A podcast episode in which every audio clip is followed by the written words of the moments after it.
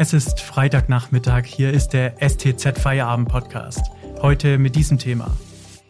Die grün-schwarzen Klimapläne auf dem Prüfstand. Wird Baden-Württemberg damit klimaneutral? Am Mikrofon ist Florian Dürr.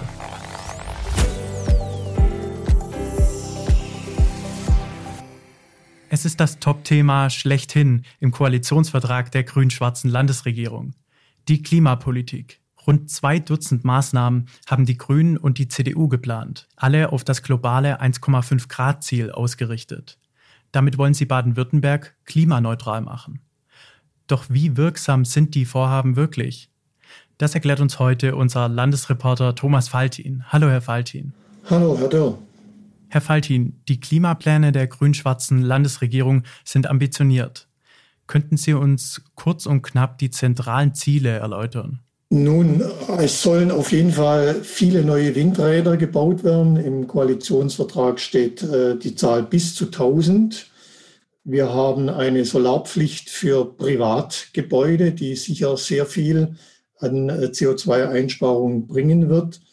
Es wird im Wärmebereich, der immer ein bisschen vernachlässigt wird, aber eigentlich sehr, sehr wichtig ist für den Klimaschutz, soll sehr viel mehr getan werden, also soll sehr viel mehr Fernwärme entstehen die günstiger ist. Und man soll zum Beispiel auch die Abwärme von Rechenzentren oder sogar von Kläranlagen äh, nutzen wollen. Also es wird da sehr viele neue Technologien auch geben.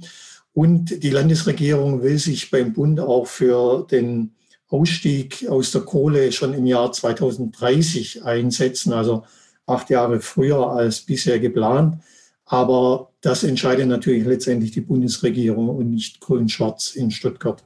Sie haben es angesprochen, die Solarpflicht für Privathäuser. Was bedeuten die anderen Vorhaben für den Alltag der Baden-Württemberger? Ja, ich glaube, äh, es wird einige Dinge geben, wo sich die Menschen freuen können und es wird einige Dinge geben, wo sie vielleicht ein bisschen äh, die Stirn runzeln werden. Also ich sage mal, der ÖPNV soll ja äh, deutlich ausgebaut werden. Man will die Fahrgastzahlen bis 2030 verdoppeln, also das ist wirklich sehr ehrgeizig. Und zum Beispiel sollen äh, Schüler, Azubis und Studenten ein äh, Ticket, ein Jahresticket bekommen, das nur 365 Euro kostet, also ein Euro am Tag. Und damit können sie landesweit Zug fahren und S-Bahn fahren.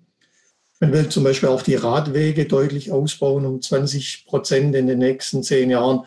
Also das ist etwas, worüber sich viele freuen können. Aber es wird natürlich auch einen höheren CO2-Preis für Heizöl und Benzin geben, wobei das auch wieder hauptsächlich vom Bund abhängt, die Höhe. Das heißt, äh, tanken wird teurer, äh, heizen wird teurer, zumindest äh, wenn man an diesen alten fossilen Brennstoffen festhält. Und die Solarpflicht für neue Häuser und über übrigen auch für Dachsanierungen, also auch in bestehenden Gebäuden, werden natürlich viel mehr Aufwand für die Hausbesitzer bedeuten. Aber man muss auch sehen, am Ende verdient man ja sogar mit einer PV-Anlage auch heute noch. Also zumindest über 20 Jahre hinweg ist das immer noch ein Gewinngeschäft. Sie haben ja auch mit einem Klimaforscher zu diesem Thema gesprochen. Was ist seine Einschätzung? Wie wirksam helfen die geplanten Maßnahmen tatsächlich gegen den Klimawandel? Schließlich trägt Baden-Württemberg gerade einmal 0,1 Prozent zu den globalen CO2-Emissionen bei. Ja, genau. Also das habe ich Johannes Aufwahl gefragt. Er ist Klimaforscher am Karlsruher Institut für Technologie. Und er hatte mit einem eher unwissenschaftlichen äh, Ausdruck geantwortet. Er hat mir gesagt, ein vorsichtiges Wow würde er für dieses äh, Klimaprogramm äh, sagen wollen.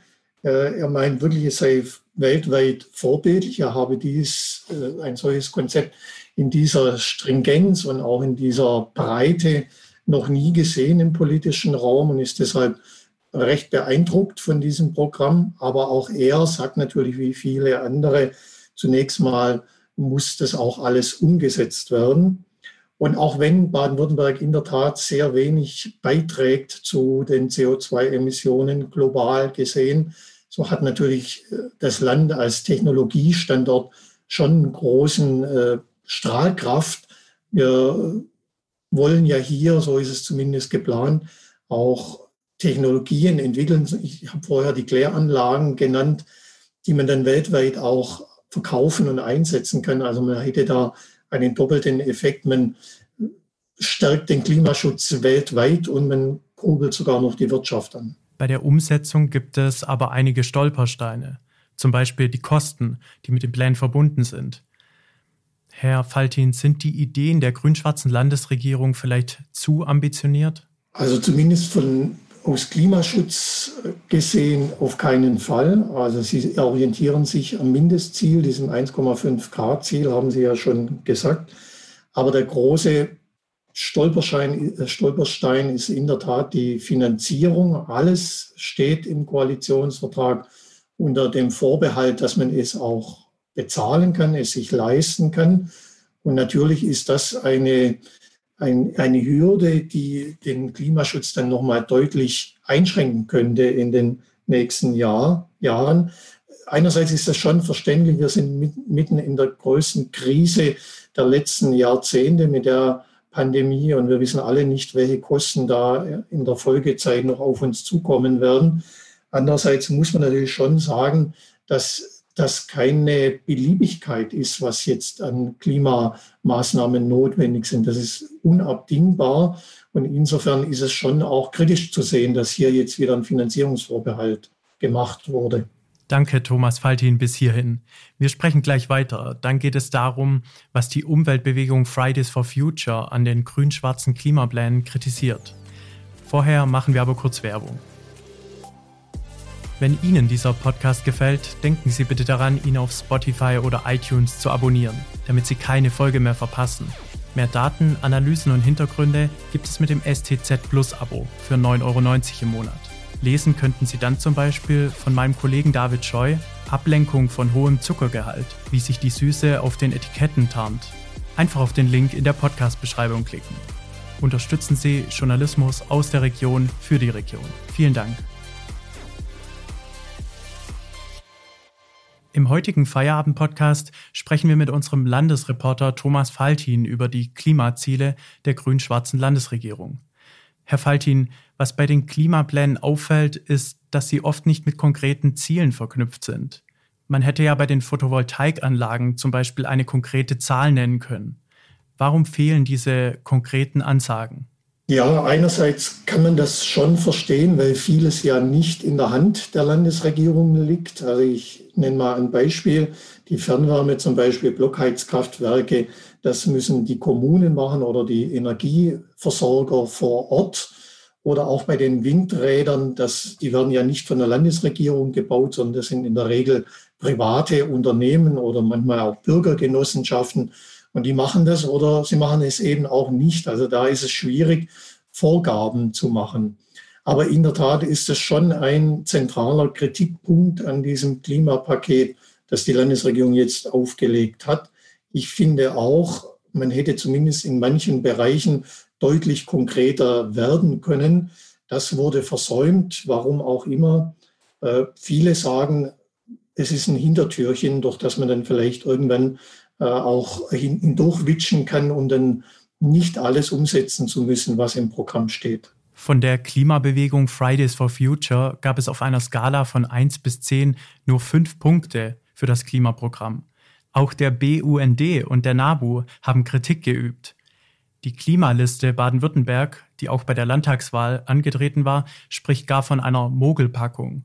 Was steckt hinter dieser Kritik? Es geht im Prinzip um genau die beiden Punkte, die wir schon angesprochen haben. Zum einen den Finanzierungsvorbehalt und äh, zum anderen eben, dass viele Maßnahmen sehr vage nur ins Programm aufgenommen worden sind.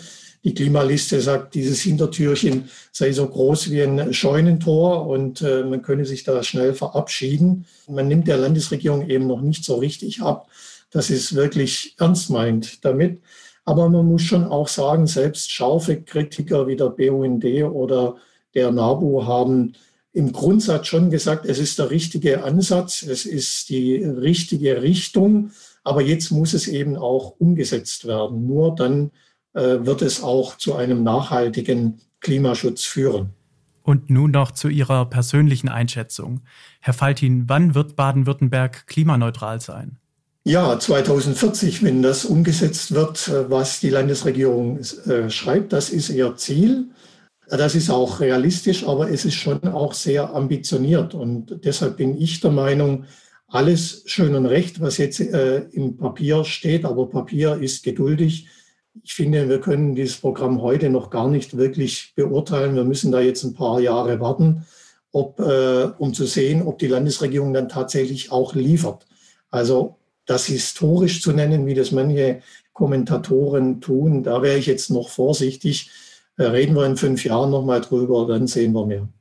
Danke für das Gespräch, Thomas Faltin, unser Landesreporter.